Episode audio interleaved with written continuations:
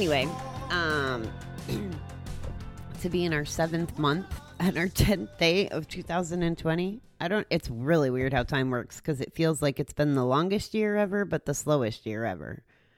I don't know. That makes sense, but that's how I'm feeling about it. All right, William James's quote this morning. This life is worth living. We can say since it is what we make of it.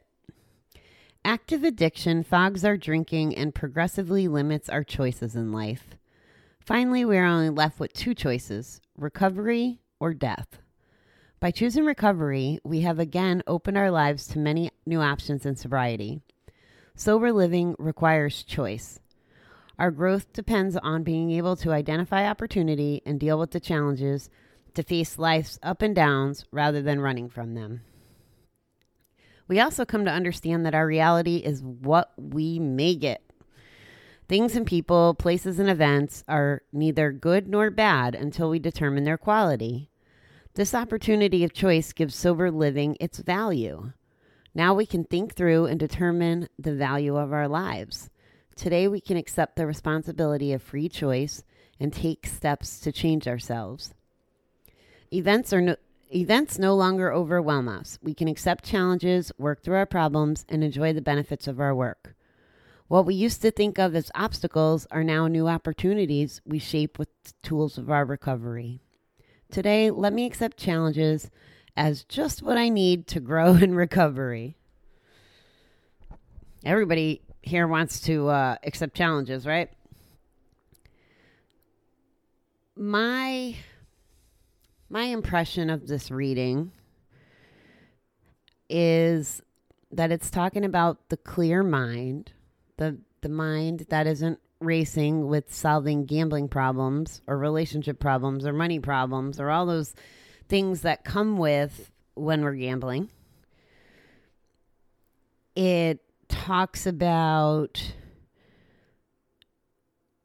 things being not good or bad per se until we can actually, again, have a clear mind to evaluate them. And these choices alone are a gift. The fact that the fact that we can be like conscious and connected to what's going on around us, that's something I know that's something that's important to me. I I especially feel this now that I'm not drinking. I I haven't dr- drank since December so that I mean one of the pieces it's not a, a so that but one of the benefits and one of the reasons I didn't go back and there's lots of reasons but one of the reasons I didn't go back was because I make bad decisions when I'm drinking bad decisions. And by not drinking, I couldn't make bad decisions, sending texts I shouldn't, making choices I shouldn't, saying things I shouldn't. It almost destroyed my relationship with my best friend at one point. My my drinking was I, even though my heart might have been in the right spot, how I showed up drinking and the things that I said you know, hurt her wife's feelings and uh, made it very difficult. And honestly, I think if push came to shove, she would have had to choose her wife over me. I mean, that's who she was going to spend her life with, who she is spending her life with. So it was up to me to change and to fix that if I wanted to ever have a relationship with the wife and to maintain my relationship with her.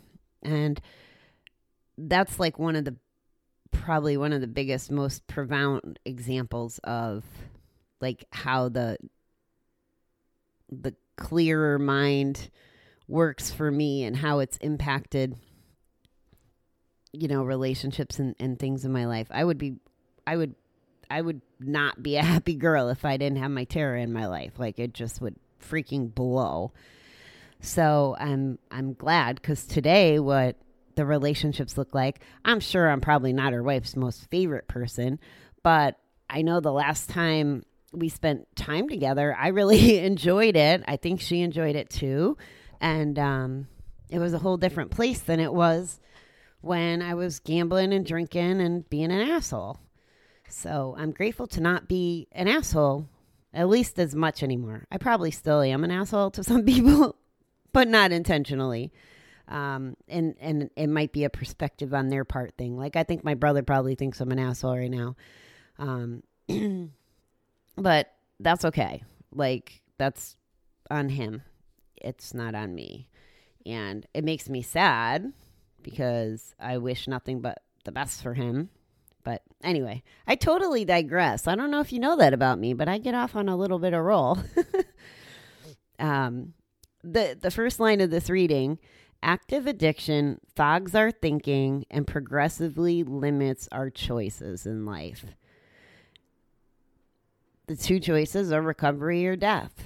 And i think that anybody that's ever had exposure to uh, GA in the literature and that statement about it leading us to insanity prison or death honestly every single person that I know in my gambling community has experienced one of those three things. And maybe not insanity where like you're locked up or like they see it in the movies, but that insanity of not living that good, valuable life where you can make choices, where you can be the best person. When I was chatting with my counselor yesterday, we talked about the thing that is the most profound to me about where I'm at is I can look back on every single thing and know that it's had a purpose or a value in my life. I might not have known this at the time. I definitely did not know that at the time. What what makes life you know, I I tell you and I tell anybody who will listen to me really that I'm living a life beyond my wildest dreams. And it's not because it's flashy or travel or whatever. It's for a few reasons. But the biggest one is that once I knew, once I had this aha moment, and I think it's actually happened here in uh, lockdown, or at least it really showed up clear as I talk about moving out of the first chapter of my life into my second and knowing that the first chapter has prepared me for whatever comes next.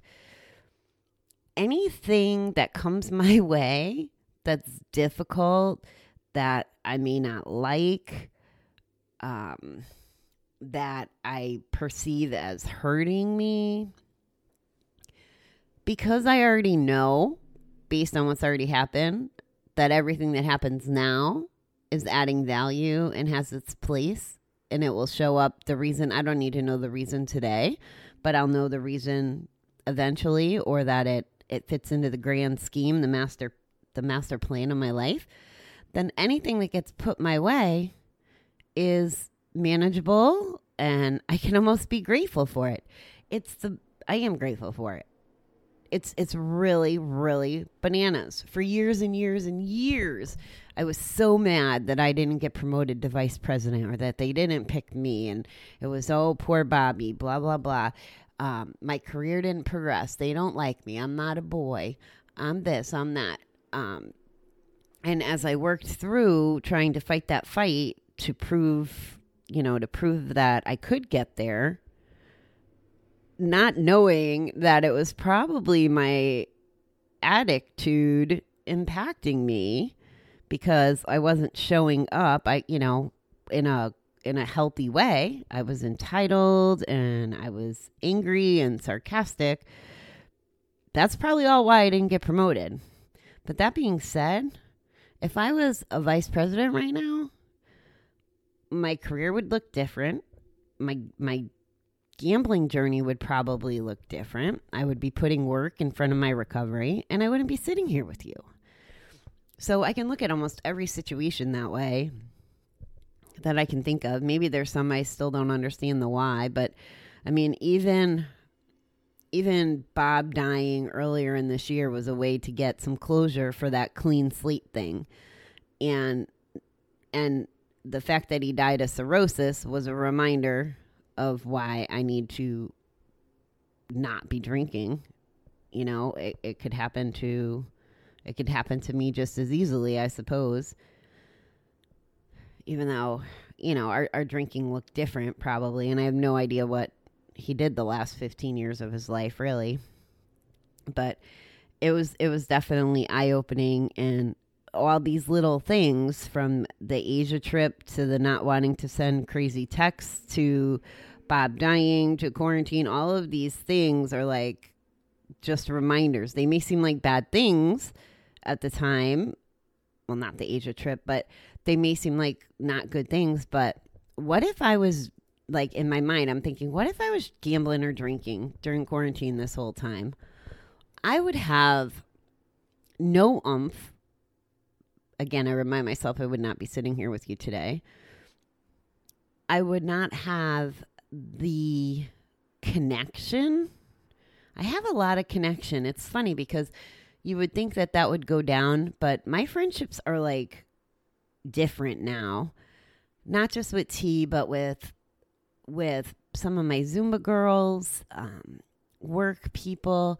There's there's no there's no shell, there's no superficialness, there's no um like it's okay to be vulnerable now.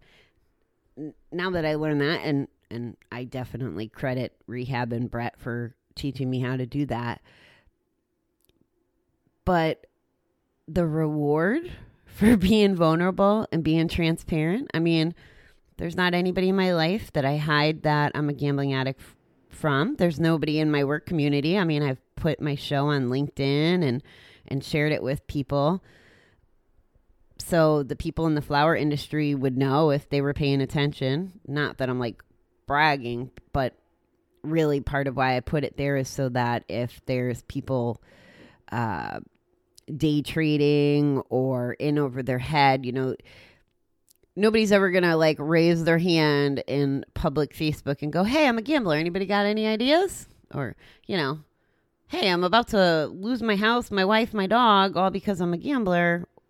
Who can help me?" You know, it just doesn't work out that way. So I don't mind sharing that way, but the the the quality of people or maybe it's been the same people all along but i'm seeing them different i'm seeing them through the through the clouds and the smoke and the shit in my head and can really really appreciate them and the conversations that i have.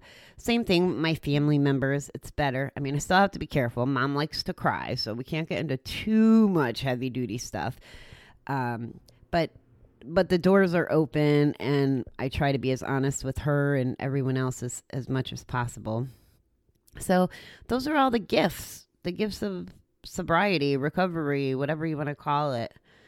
And I hope I hope that you're finding those gifts. I hope that if you're still, you know, in the in the weeds with gambling or drinking or whatever, but but gambling is our our focus here, but if you're still in the weeds with that, I hope that you can get a glimpse of what this what this means and what it looks like and start thinking about how would my life look without this. And maybe you can't imagine it. And that's part of why i share what i share as intimately essentially as i do because we hear all the time in the rooms a new member say i leave the meeting you know like they go to their first meeting and maybe they just listen and then when we ask them at the end of the meeting, you know, how are you feeling? Is there anything you want to say?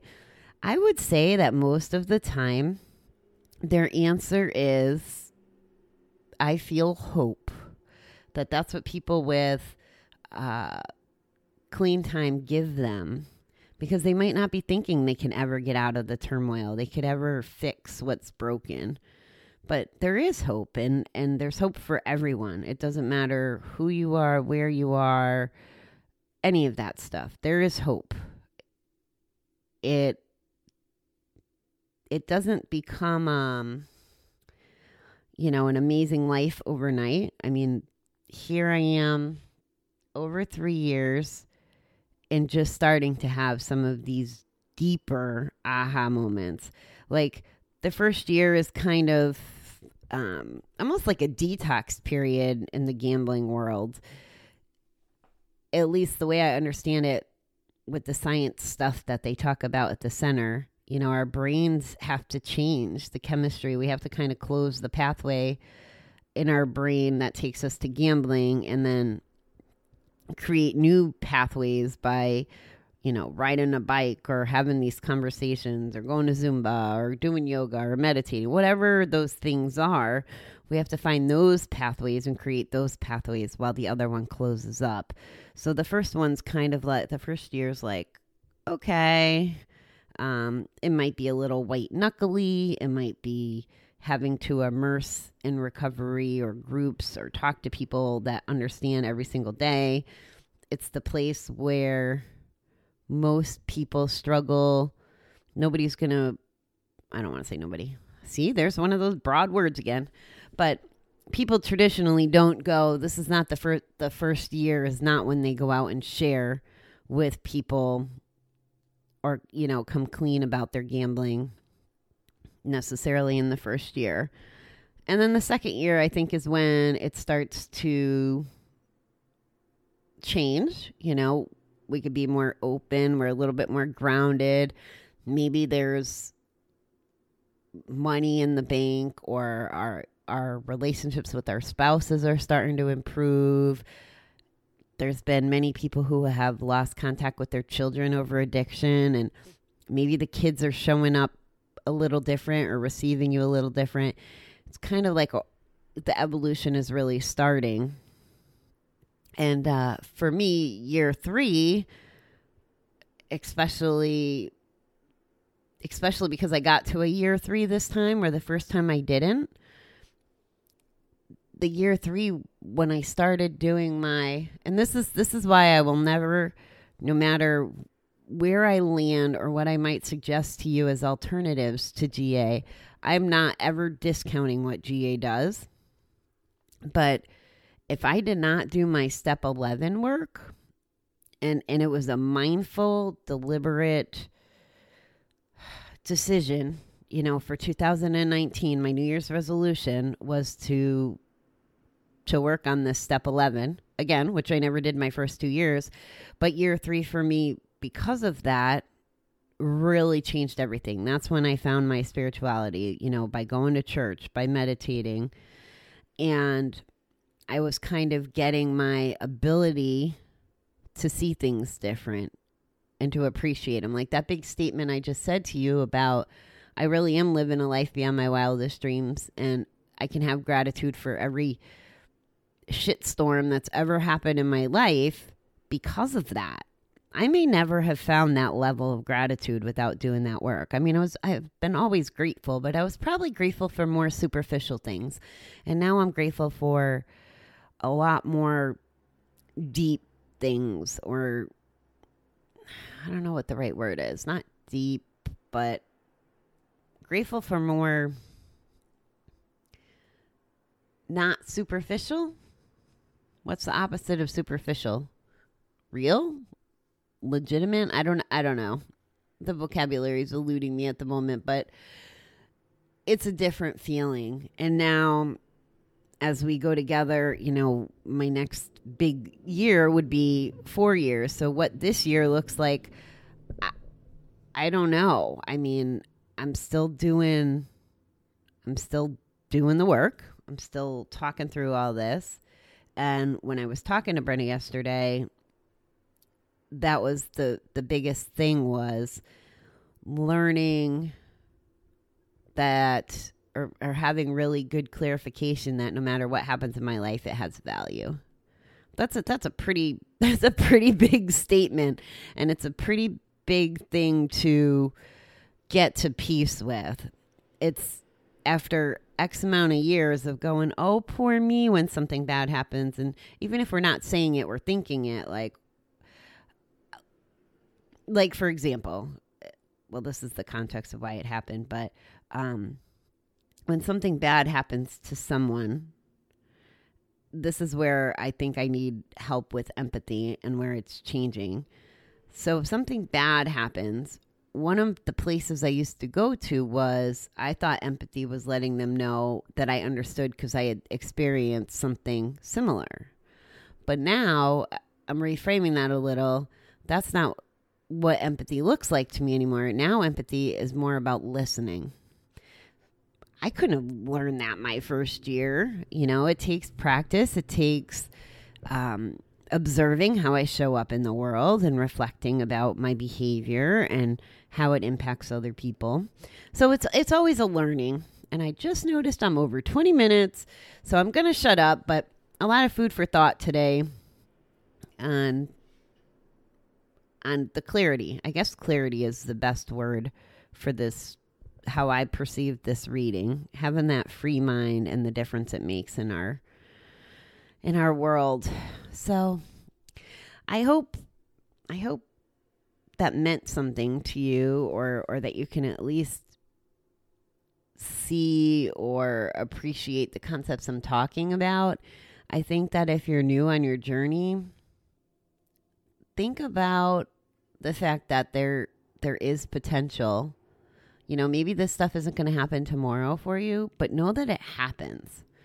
Listen for when you surround yourself with people that have, you know, paved the way before you, listen and see how they're feeling about these topics.